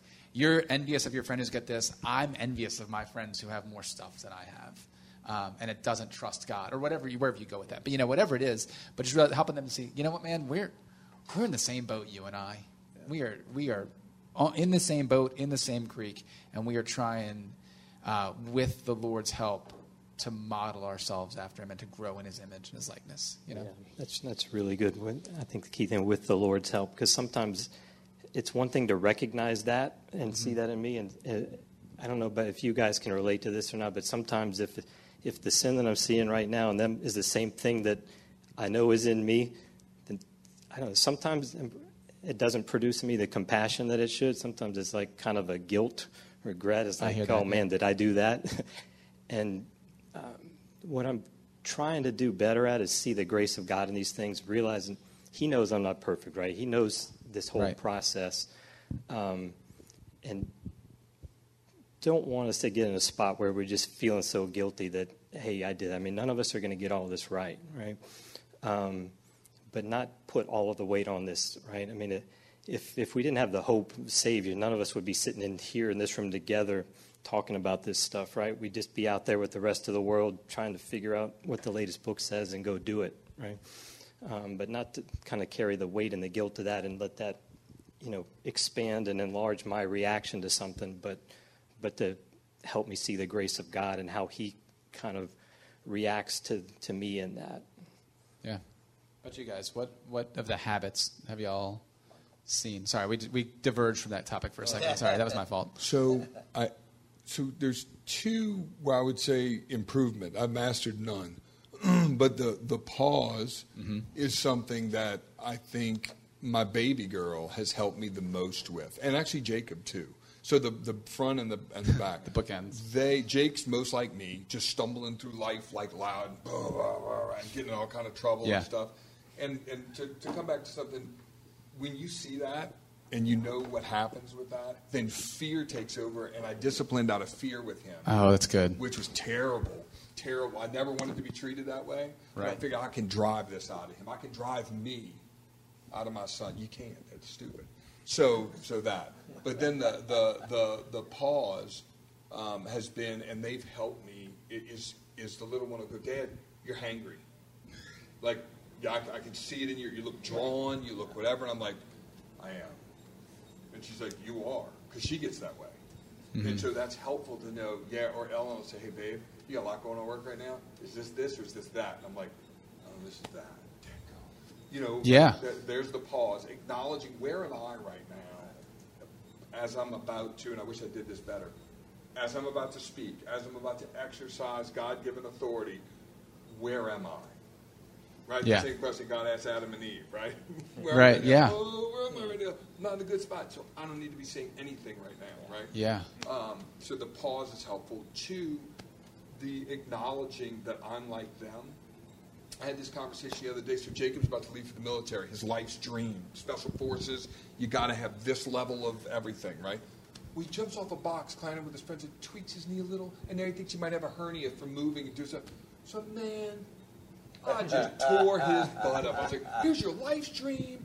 You're right here. I told you to just stay the course, and this is what you're going to do. And you're going to be so mad at yourself afterwards when you don't achieve your dream because you won't listen. You won't do the thing you know you're supposed to do, right? And so we're getting in it, and he goes, hey, Dad, this is all fear. you're afraid that I'm not going to get my dream. And I hear it for where, how you mean it. Yeah. You love me and you're scared for me. Right. Right? Now, that took years of him learning me. Right? And he goes, right. Is that what you mean? And I said, Yeah, I mean, it really doesn't affect me. I just want you to get what yeah. you dreamed about. Right? I'm your parent. I carry your dreams, you know? Yeah. And he's like, Okay, then let's leave it there. Right? That's you're you're upset because of the circumstance. I made bad decisions, whatever. I get it. Are you actually mad at me? I was like, No. And he goes, Okay. But that's from years of me telling him, repenting to him, and saying, Hey, bud, I was scared when this happened. I was worried when this happened. I reacted this way when this happened, right? So that trained him to identify in me while I was trying to correct stuff in him. When you get worried about me, that's what it sounds like, sinfully. That's what it sounds like. Right. But him seeing the kernel of care in your heart yes, for him, right. I like that. I have one kid, and I, who I see tendencies that are like some of mine, and I'll often, you know, when I see this kind of almost like what you might call narcissistic, like just like almost forgets that anybody else exists in the world. You know, almost like they're playing like a, a video game and everything else is just like an NPC around them in a game. They're not actually like they're the only they're the main character. And me just, I mean, and they can finish the sentence like, if you keep doing this, if you keep living your life this way, how are you going to end up sad and lonely? I'm like, yeah, man, I don't want you to end up sad and lonely. I want you to be surrounded with people, and I'll say like, you're gonna you're gonna spend your life with the people you love, and if that's just you, then you're gonna spend your life with just you. Um, but knowing that I went through the, I, that was me in college when I didn't care about anybody else around me, and I was just worried about myself, and I I was sad and lonely. It's like, man, I've seen where this goes, and so not like not projecting all of that onto them, but just that cautionary tale of like, man, I've, I've played this and I, I just love you too much to let you do this, you know? Um, I think just one other subtle thing in there that made me think about when you said that, Michael, was just giving kids freedom to be able to ask a question. This doesn't always have to be a disciplining moment, doesn't have to be a one way street. Like, you yeah. know, ask them to give them permission to ask you, you know, questions about, you know, does it have to be that way, or or give them room to speak about what they were thinking, what they were feeling. Um, just letting them feel heard, um, because you know, ideally, you know, we want to be connecting with them, and that and the any kind of correction or discipline comes better with that connection, and so that you know, giving them voice, letting them kind of say what they need to say, and have the freedom to that, um, and them knowing that you're going to listen to them, that you really do want to hear what they have to say helps. And so some of that other stuff, like to give me your eyes, your eye contact, and sometimes for little kids that might mean getting down on your knees, kind of at their level. So, you know, I'm a little guy. I don't really think about like I'm this big imposing figure. But if you put a two-year-old in that scenario, it's like, Well, all of a sudden, this little guy that's maybe five six, five seven with his shoes on does kind of look big to a to Yeah. a, a tiny kid. So just some of those things to keep in mind um, to kind of help give them voice and kind of help them connect with you a little bit. I will say that is one one of the habits that I would say that I've consistently have done well is the body language piece. It's the I, I would say that 99% of the time when I correct my kids, I'm on the ground. Uh, I want to be eye level with them. I want to be able to look at them. I want to be able to see them well.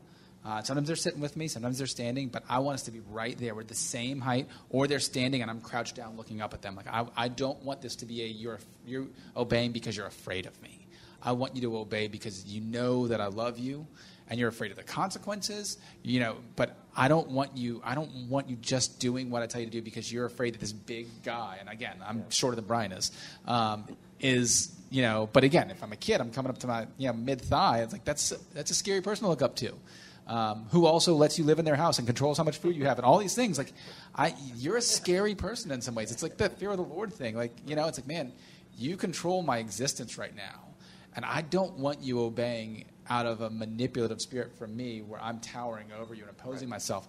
I want you to know I'm like I'm with you here. It's that same that body language piece Yeah, and one of the things I like about this book in general is just some of those habit things. Like so that's, you know, just kind of an easy habit thing. If we can kind of train ourselves to kind of pause and think about that and remember Yeah. that when we're dealing with the kids, it's just it's an it's an easy habit. It's not a super spiritual thing. No. But let's just sit down on the floor and do it, and these things kind And of it- go it- a little bit easier. And hopefully, over time, we don't really even think about like why we're doing it. It just it just kind of works. But it makes it gives you a framework for everything else to kind of work properly. it's now the norm for me too. So like if I'm talking to my kid, I'm standing up and they're sitting down, I feel weird.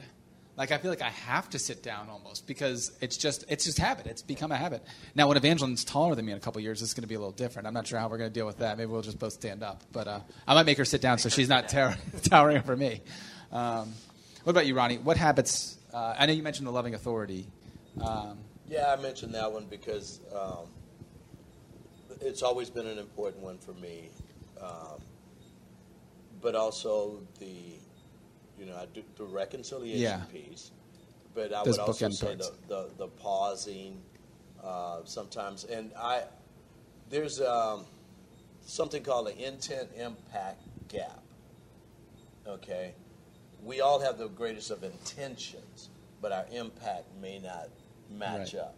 So there's that gap there, and in order to close that gap, we have to slow things down.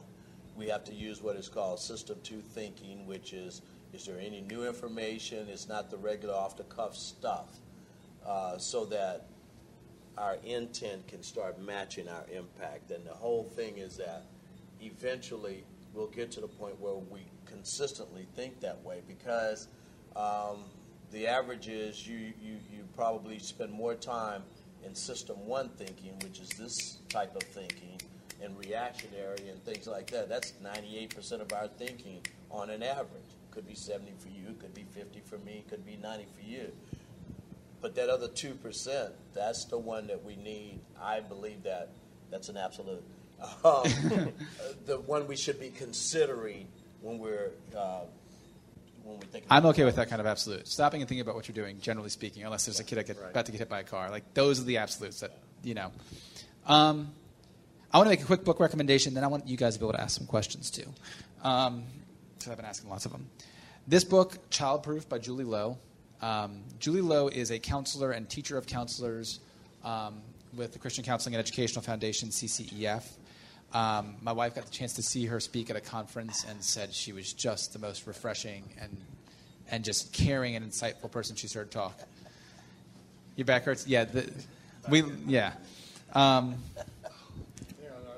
what I love, there you go, body language. Good job, Mike. Applying. Um, what I love about Julie's writing is this concept we've been talking about about there aren't necessarily absolutes and your kids are individuals and how do you parent not by some formula. Because you know we we hate the prosperity gospel where if you do these things you'll get these results right? We decry that um, but you see us do that in other areas. You saw that with a lot of the purity culture when I was in high school. Like if you walk in this way with regard to dating and sexuality, when you're married, married, marriage is going to look like this. Oh, I just do the things, and God gives me what I earn. Uh, parenting. If you follow these steps, your kids will turn out great. It's like, man, That just ain't how it works. Um, and you, I can tell you because, and these guys, any of you who have multiple kids, I could do the same things with all of them and get very different results, right? You, you mix you mix two like one chemical with three different chemicals, you'll get very different results. Um, what I love is how Julie takes into the, those things into account and gets into like really like little specific things, not just like all right. So you know, talking about parenting from from faith and freedom instead of from like a formula or fear based. Um, but then she talks about things like you know, what do you do when rules are broken? And then questions like, how do you parent a difficult child, an anxious child, a child with disabilities? When your kid says, I don't know. Have you ever had that before? When your kid says, I am bored. When your kid isn't thankful. Something's really specific. Like, how do I get to the heart of what's going on there? So I just love her attention to the heart because uh, parenting is counseling. It really is. We are counselors in our home, and, and, and Julie is an expert at counseling and specifically counseling kids, which is a relatively in the biblical counseling world is relatively still on the vanguard of how do we do this well. Um, and I think she just does it excellently. She's great. So I highly, highly, highly recommend this book. I will send it out in the email with links to buy it and whatnot. So um, get it. She's great. Um, any other? Who's got questions? Or are y'all? just add one thing real quick, and this may go out in the email as well. But for any of you that are interested yeah. in more of the kind of trauma related stuff, there were a couple of references in the chapter that he made to a couple of books that are really good too. That uh, one of them is called The Whole Brain Child, and the other one is No Drama Discipline. So those are kind of some good resources too. And there's another book called The Connected Child. Um, and there's now The Connected Parent. Oh, that's probably I haven't read that, but so anyway, maybe we'll get some of those resources out too. But there's there's a lot of good yeah. stuff, and those deal more with just kind of what's going on in the brain, how some of those things work, some of those kind of things to help kind of get them in a spot physically to be able to react, like we were talking about earlier. Yeah, I'll say this because uh, I've read those books because of, of foster parent training. I think that our culture has fallen in love with the words trauma and abuse and has probably inflated them too much. Right. That said, um, there's nothing in those books that I've read that hasn't been helpful also with my kids who I would not call traumatized or abused, as much yeah. as they may disagree on a given day. Um, there are general principles of just treating a person like a person and understanding where they're coming from that are helpful. So, uh, yeah, I highly recommend those books as well. Um, I will send out links to these things. Um, uh, yeah, it's all. Yeah, so I would say the combination of the two, like just that, some of that understanding and treating people as people in that way is good. But I would say combine it with something like this that has a little bit more of a biblical slant to it, because sometimes what those things don't take into account is, yeah, there is still sin at play in this too. And so somehow as believers, we've got to figure out how to, you know, kind of bring that into the mix. But it does help in terms of like, oh, here's some stuff I never thought about. As Augustine said, all truth is God's truth. So there's nothing that's true in the world that scientists or psychologists or sociologists are going to figure out that is going to catch God by surprise or is going to disagree with something that He baked into the world. The world operates. The world. The world operates the way that God wanted it to operate when He made it. Uh, obviously, sin corrupts that, but what is true is true, and God made it true. So, um, real quick, questions. Who's got questions? Um, Anybody? I'm looking at Jim, but I'm not trying to single you out, Jim. You just happen to be right in front of me. Hold on. I'm going to give you this. Oh, all right. now you're recorded. Like, so if I could recommend one thing, um, I really enjoyed this. The panel was awesome. You guys always had some phenomenal thoughts. And for me, I found like you would say something, I was like, oh, oh, oh, wait, wait, I want to ask you a question on that and then it goes on to the next person. I forgot my question. I had so many awesome questions throughout this thing that I completely forgot now. Um, and there's a book my wife and I have been reading off and on that, as we were talking, um, it's it's called Sacred Marriage. Oh yeah. And so, if you know, it goes to the premise that if marriage as a relationship is designed to make us holy, and I wonder if parenting is is the same thing us contending with our children. And it's kind of cool listening to you guys who have older kids because my kids are eight and nine, and I have no clue because they haven't been eight and nine before. They've only been this age. And I don't know what to do because they're doing things they've never done before. And, you know, my son was always my biggest fan. And now he's like, uh, You're dumb. I'm like, What? wait, wait, no, no, I'm awesome. Remember, I'm no, and it's so weird, kind of like because you don't know how to deal with these times. So listening to you have older kids, it's a lot better. I'm like, oh, it might actually get better. Like with your son, who looks back on reference points, which means I mean I need a lot better reference points. Seriously, I need to do a lot more intentionality. So I'm learning more about the intentionality of parenting versus just lumbering through it, and really hoping in like 10 years they forget the bad stuff I did, and only think of the good stuff that I did. You know, so yeah, it's it's it's, it's been a phenomenal. Um, um, Gary Thomas, who wrote Sacred Marriage, does have a book on parenting, on yeah. sacred parenting and it's similar to sacred. Sorry, similar to sacred marriage. Um, they turned Brian's mic way up because he's quiet. That's hilarious. Um, at least, well, he you held it by your face, unlike these guys. Um, but uh, Mike's a gesticulator. Um, but it is it is much more in the vein of kind of like some of the stuff that Justin gets to here, which is what if parenting is not just about disciplining our kids, but what if it's a model, a, a means of God discipling us? And I, I, think you're you're right on there. Yeah, I might, I might have to get that book. All right. Other questions? Anybody? Or y'all just have it figured out and y'all should have got Michael, you got You're smart. You're like ridiculous smart.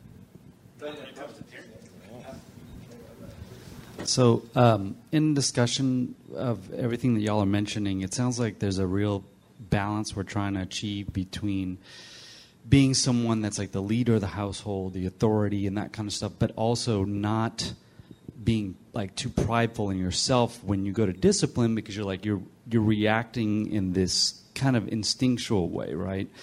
So to me that's the real challenge all the time is that like how do I present myself as someone that's, you know, in charge and I'm a leader and I'm trying to um, show this example at the same time not take things like personally you know um, that it's you, you, know like i'm like you're it's an affront to me as a dad or um, you know i feel i feel upset emotionally because of like the challenges that we're going through with the kids at the time and stuff like that.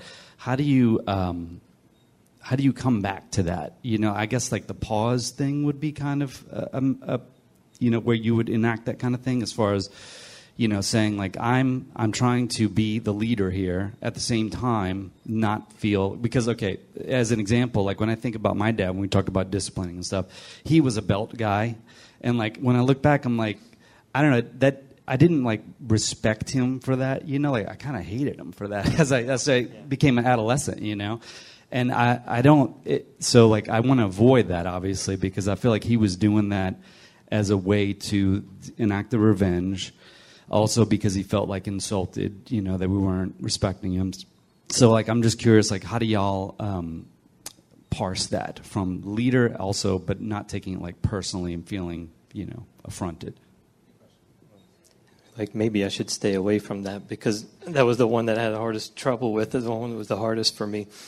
Um, but I'm right there with you. Um, and Michael can probably relate to this, raising a couple of boys that are older than than my son. But somehow it kind of seems different for me with him because it's kind of a different level.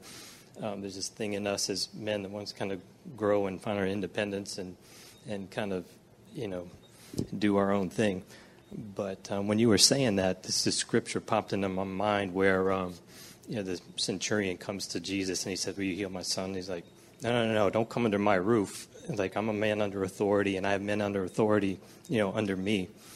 Um, and so, just what I hope to be able to do better is to just say, look, I know this feels like it might feel like to you, you know, I'm this authority over you, and I am, but understand this is a God given perspective. So if, if, I can take myself out of that and the, the pride in me that wants to be in authority over him and, and kind of take myself out of that and put it more back into a biblical perspective. Uh, like Nick said, like nothing in the world is outside of the way God designed it. And part of that design is for you to have you know, father and authority over you. Now, I'm not going to get it right every time. I was sitting down recently with Aaron Vogel having a parenting discussion. He's like, sometimes we just need to tell him, look, this is the hardest thing I've ever done. You know, it's harder than work. It's harder than all this stuff. Just trying to figure out how to parent and do it the right way is the, the hardest thing that I've ever had to try and, and navigate and figure out. And I'm not going to get it right all the time. But just you know, know that, that I love you. And, and this is what we're, we're working towards. And we're kind of, like Nick said, we're kind of walking this together. So I, I, you know, I am an authority, but I'm not doing the, trying to not do that in a way to, to lord it over you. You know, the scripture tells us not to do. Um, but man, it, so what I'm hoping in terms of how to actually do that is, is to spend more time in that kind of pause and prayer stage, but I can't tell you I've got it figured out because that's, like I said, I think that's a big part of what you know God's doing in me and I'm wrestling with right now. Nick brought up the perspective of where the Lord is and where we are and they are and they're here and we're right here. I think that's that's a piece that's important is uh, always conveying that that you're on this road too, you're on this journey too, and um, you know this is a, this is not about me in, in, the prideful sense, but you know I'm learning this and I'm learning from the Lord on this as you move around, as we both move through this. But I think that piece is where God is, where we are, and we meaning all of us. And I'm just you know a, a little bit of a rung above you, maybe if you want to put it that way. But that's what I would do, and the pause does help. Did you have anything? Yeah, no, the I, so I mean, reminding them of of the biblical truth, yeah. right? Like when they're little, you do the ABC Bible verses, right? And you can just tell them. I mean, I can still remember them all today. I think almost all of them, and just reminding them of this. But then being real and saying anecdotally, you know, when I did that one time, oh, my dad was so disappointed. Or I did this and my friend was so hurt. Or I did this and I broke trust. Or do you remember when somebody did this to you? How did you feel? Yeah. You know, it, when I moved from and again, still doing this, right? Because I'm a big declarative statement guy. When I moved to asking questions about their experience or what they observed in me, the consequences of my actions, either relating to my wife or another kid or somebody else or at work, a story I told, where I did something and then this is how I was perceived, seen, how I felt, did whatever. You can see them. They're kind of like, oh, you get you get what I just did. I, I do. I get it. Right? But if I'm busy and I just want to deal with the thing, there's no empathy there, and they're like, yeah, whatever, dude. yeah. Oh, yell at me again, okay?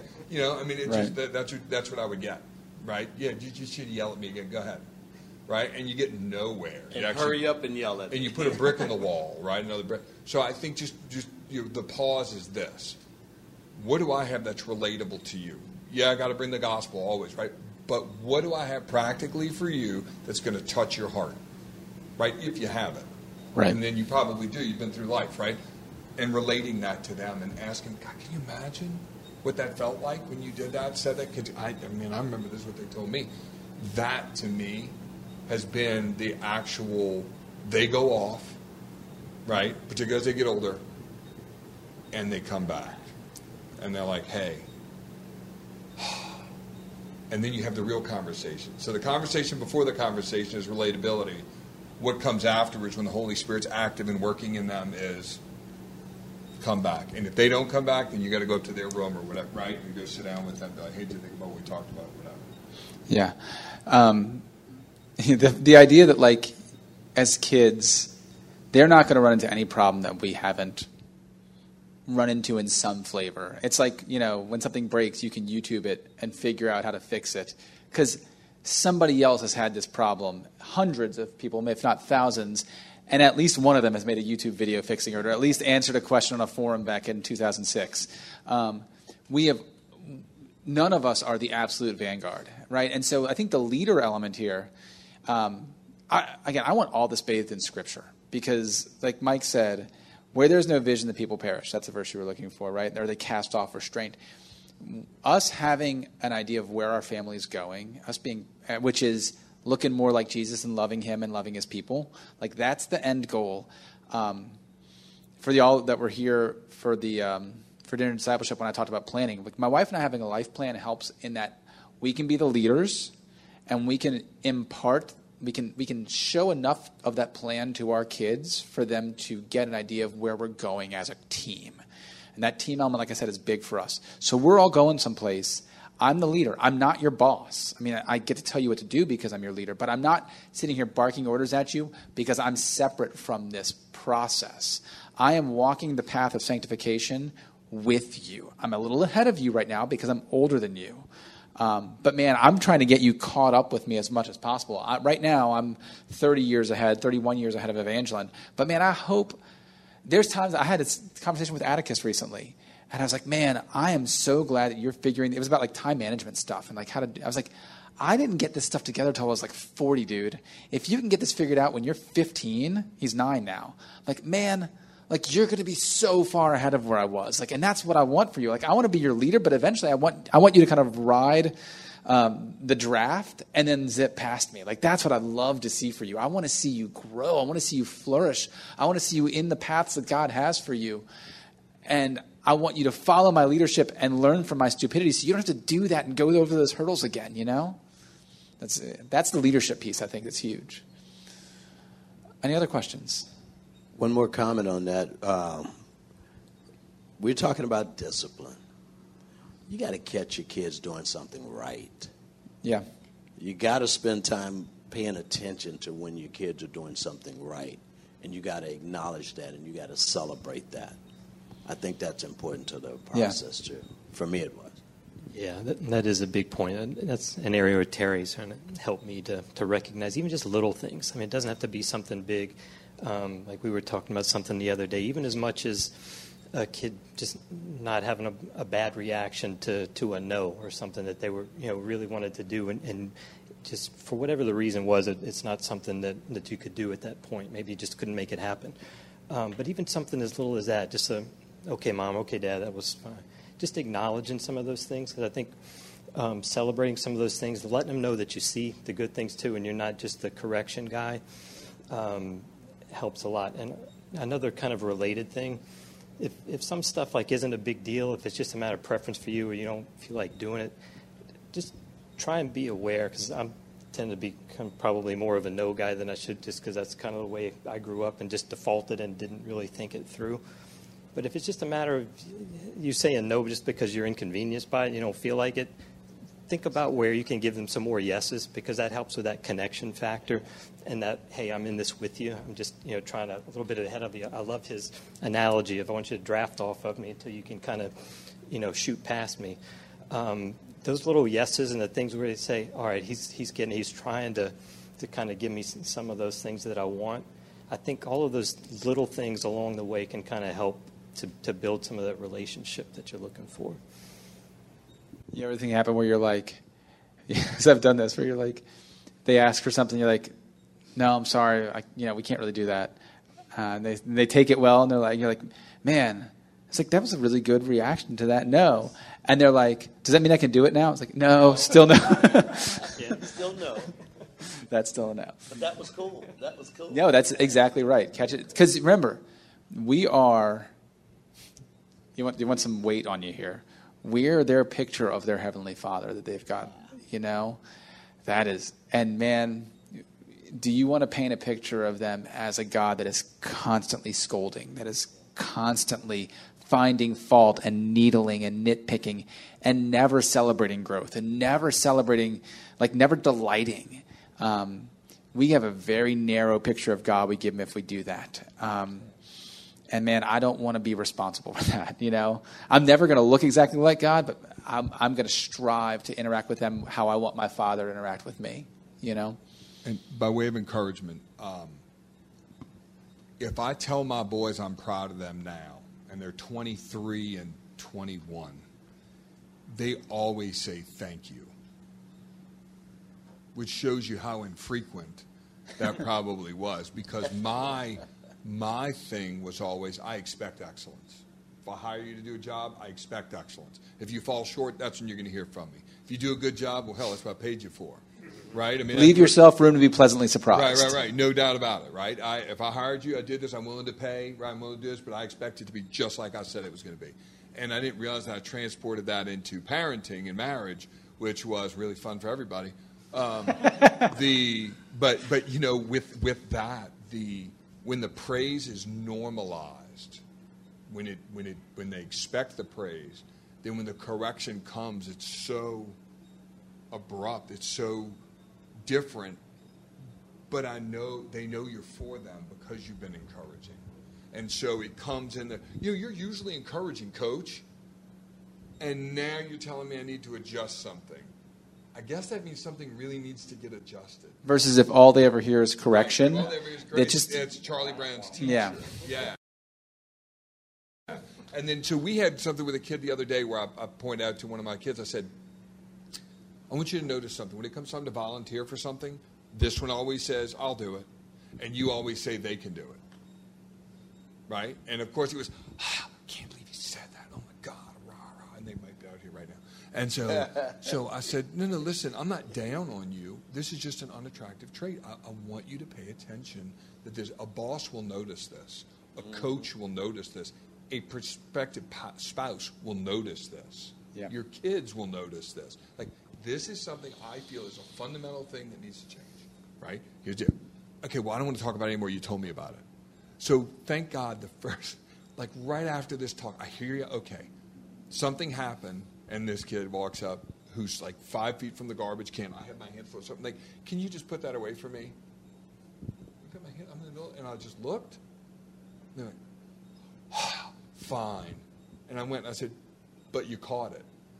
But Yeah. You caught it. There you go. Good. job. You said you weren't going to bring it up all the time.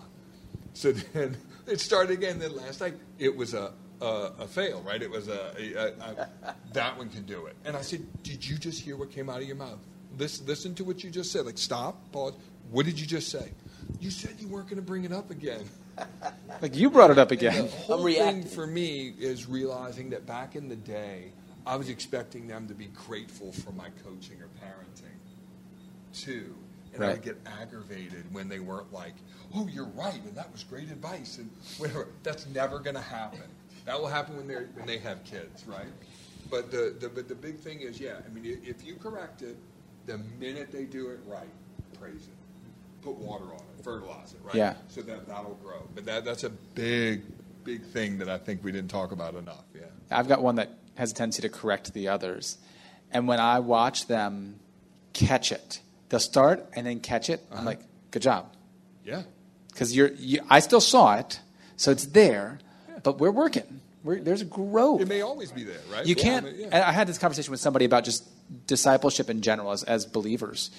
Um, be careful correcting anybody in a snapshot moment where you see. I use the example of Pete. For those of you who didn't know Pete 10 years ago, 15 years ago, Pete's old polo shirts are being used as tents by family in Uganda where Ronnie's brother's missionary. Pete was enormous. And if you saw Pete were like, that guy's a little little doughy, whatever. You like you don't realize the growth in this man's life that he has shown growth in this area. Um, be careful with your kids, uh, with your brothers and sisters in Christ, with your spouse. Um, be careful in the moments of I saw you do this thing. It's like you don't know how like how much they're fighting that thing. Again, like take take film strips. Don't take snapshots of people's lives, especially your kids. That's really good because it, you don't only want to celebrate and encourage them in the end product, right? Because it takes us a while to get where we want to be, and the same is true for them.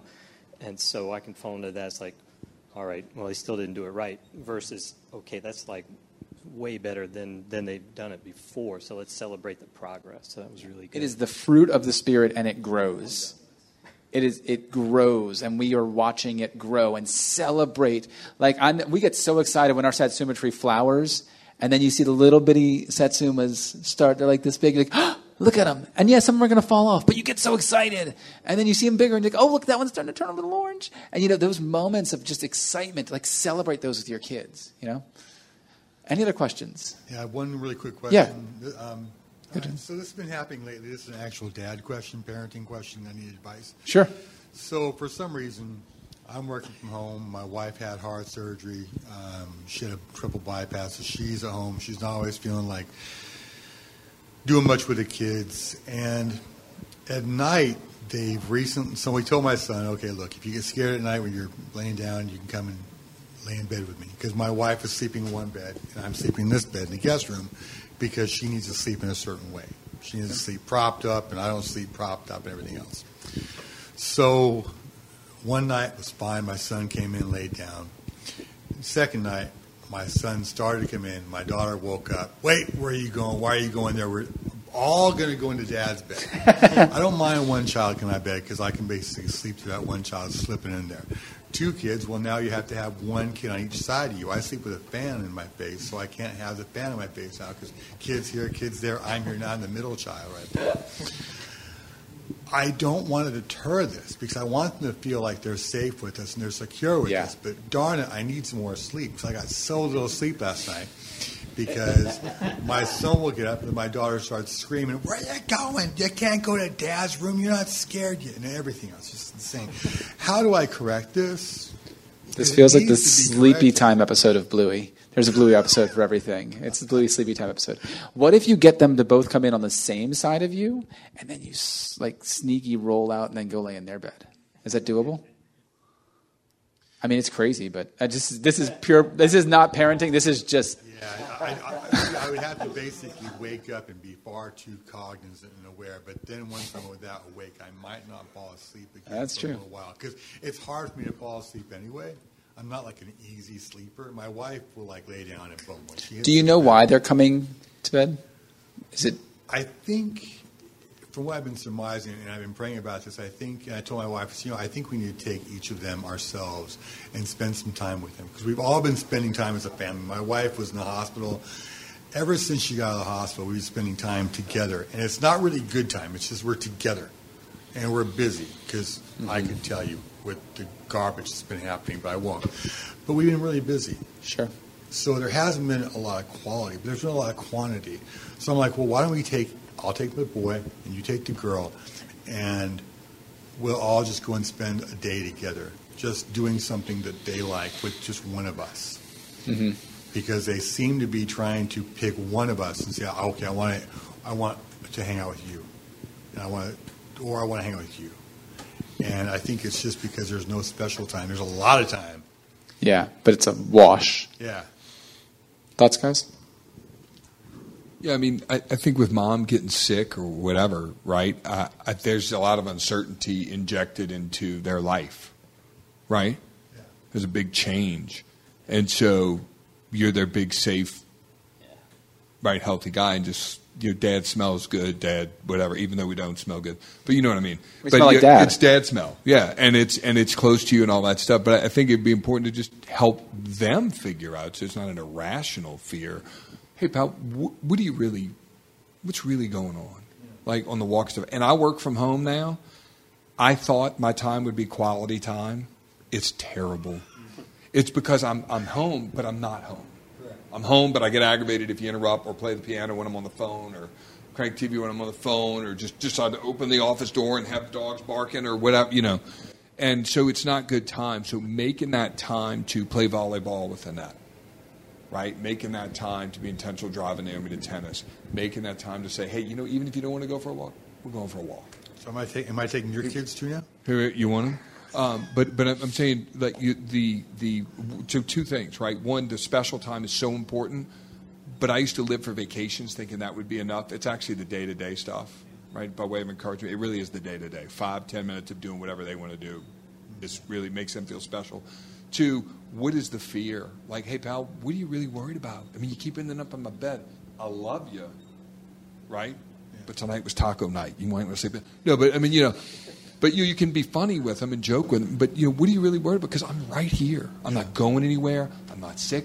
I'm not going. Mom's fine, right? She's here. Let's address the elephant in the room. Everything's fine, right? Wow, that's that's that's that's really really incredibly um, just deep and on point. I, I think that, that perhaps in some ways subconsciously mm-hmm. they are afraid. My mom, man, Yeah, Yeah. don't make me cry here, okay? I know. Yeah. Yeah, and that and, and that look, and the the only safety in that is that God has mom, and God has me, and God has you. Yeah. Number the hairs on our head, right? He knows our days. We're fearfully and wonderfully made, right? And Yeah. and all that, and you point them to Him because man, you could be going in a car accident tomorrow Yeah. right? And all they have is Christ. And so, so just kind of reaffirming that constant, that his underpinning, that his foundation is Christ. Wow. Right? Yeah. And that whether mom goes to go me or whatever, right? We're praying, we're counting on God to do this, but whatever it is, this is your foundation. I would just encourage. That. I mean, I think that that would Yeah. be to spend time. That that your narrative should be that. That's the constant coat that you're putting on everything. That is deep, man. Thank For you. him. That that made this whole day worthwhile. no, I'm joking. It was all good. Yeah, good. And yeah, and I would say even just another thought in that regard, more practical. I'm not as deep as Mike is. Um, if you have a good air mattress or something like that, go spend a night in their room. Just be like, hey, I come to you. You have your beds. I'm right here. I'm right with you. Like, I'm I'm by your side. Just not exactly literally. So I can sleep and you can sleep and we're all going to sleep better. But you know when you wake up, you can look over and Dad's right there. Uh, that could be really helpful too. There was actually, I think Gary and Lisa might have given us a CD years ago. Somebody did, and I never returned it, but I never returned it. Uh, but there was, I think he loaned it to me actually. I think I have it. There was an old, some old guy talking about parenting, right? And He said, people say, I can't stand my kids. He said, well, train them till you like them, you know, and all that stuff. That guy. Well, one of the things he said is whenever there's a rift or something's wrong in the family, or you don't feel close to your kids, or whatever's going on, he said, having everybody sleep in the same room, like a big sleepover in the den, or whatever, he goes, I don't know why this works, but it works. That's good. You feel closer. Proximity makes people feel closer, and he said it. We've done it for years and counseled families, and they do it. And for whatever, it just works. And I, I, I'm a big champion for read aloud. I love read aloud time. It's like one of my things. I just bought a book of like a book journal that we're going to go through and write all the things that we've read and rate them. We're just like, really excited about it. But laying in that bed next to them, reading aloud to them until they fall asleep, or until if they don't fall asleep, it's like all right, we've hit a, hit a chapter point, and then just like just transitioning that time.